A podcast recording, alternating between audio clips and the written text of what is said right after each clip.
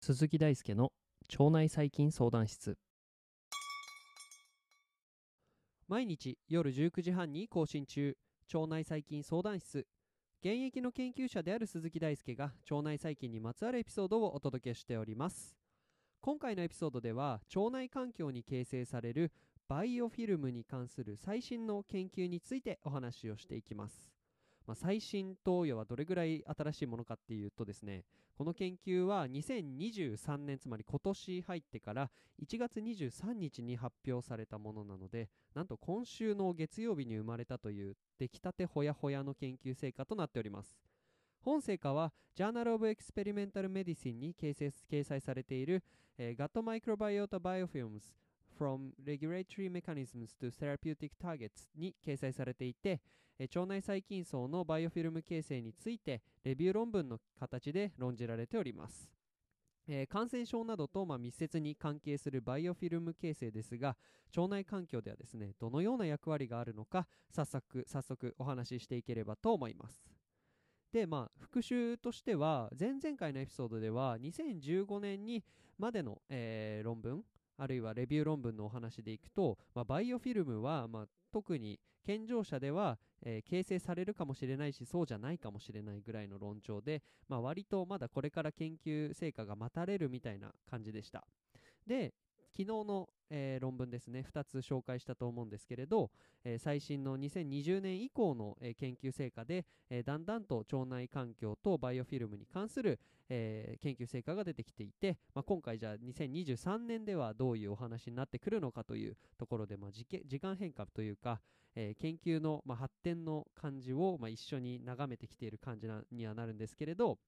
えー、この、えー、論文ですね。2023年の最新の論文のスタンスとしては健常者においてはですね腸管の粘液ですね。粘膜ではなく粘液表面にバイオフィルムが形成されていてバイオフィルムと宿主の関係が崩れることで疾患発症の一因になりうるとしています。つまりえ腸における疾患発症の発症の素因っていうのは誰もが抱えていて、まあ、そのバイオフィルムがあってそのバランスが崩れたりすると、まあ、疾患になるんじゃないかというお話です。腸内環境において腸内細菌層が取り得る形としてはですねプランクトンのようにですね、まあ、浮遊性の状態である場合とあとはバイオフィルムとして腸管表面に定着する場合が考えられているとされています。またこれらの形態は相互に関係していて成熟したバイオフィルムから一部の、えー、細菌がですねプランクトンとして、えー、有利性の有、えー、浮遊性の形になって、え存在するということも明らかとなっています。なので、まあ、バイオフィルムがあって、まあ、その一部がプカーッと浮かび出して、えプランクトンのように細菌が浮遊している場合もあれば、まあ、そのまま定着する場合もあるということですね。でバイオフィルムの形成が疾患に関連するということも報告されていて炎症成長疾患や大腸がんに関連するとされております。バイオフィルムの形成過程はプロテアーゼや酸素あとは鉄代謝など非常にさまざまな私たち側宿主側の要因を受けて変化することも報告されております、まあ、このような宿主とバイオフィルムの相互作用は、まあ、この腸のみならずですね皮膚とか肺とか膀胱でも起こるということが、えー、現在研究されておりますまたですねバイオフィルム形成を促す生物も確認されるようになりました例えば食中毒の原因となる、えー、カンピロバクターであったりとかジアルジアというまあ生物の感染モデルからこれらの感染が常在菌における病原性遺伝子の活性化を促してバイオフィルム形成につながるということが見出されております。まあ、これによって腸管腸内細菌の、えー、腸管上皮細胞への接着能力が増加して接着付着に伴って大腸炎が悪化するということが明らかとなっております。えー、腸内についてのバイオフィルム形成についてまとめますと健常者においても疾患患者においても腸内環境にてバイオフィルムは形成されていて、え、今日においては、え、バイオフィルム形成が問題なのではなく、え、バイオフィルムの乱れや腸管上皮細胞への細菌の接着が、えー、疾患に関連すると考えられているのがこの論文です。でこの論文では結論の部分で、えー、とある重要なことを述べていて、まあ、これを意訳しますと腸内細菌の善玉菌や悪玉菌といった分類がよく巷ではされると思うんですけれど、まあ、これは明らかに単純化しすぎた腸内細菌に対する解釈であるということを言っています。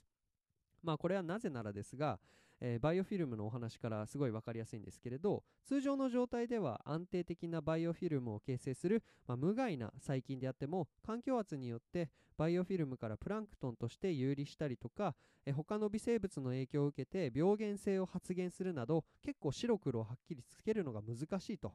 まあ、そういったところから、まあ、その善玉菌とやとか悪玉菌というのはかなり単純化した腸内細菌に対する病像であるということを言っております。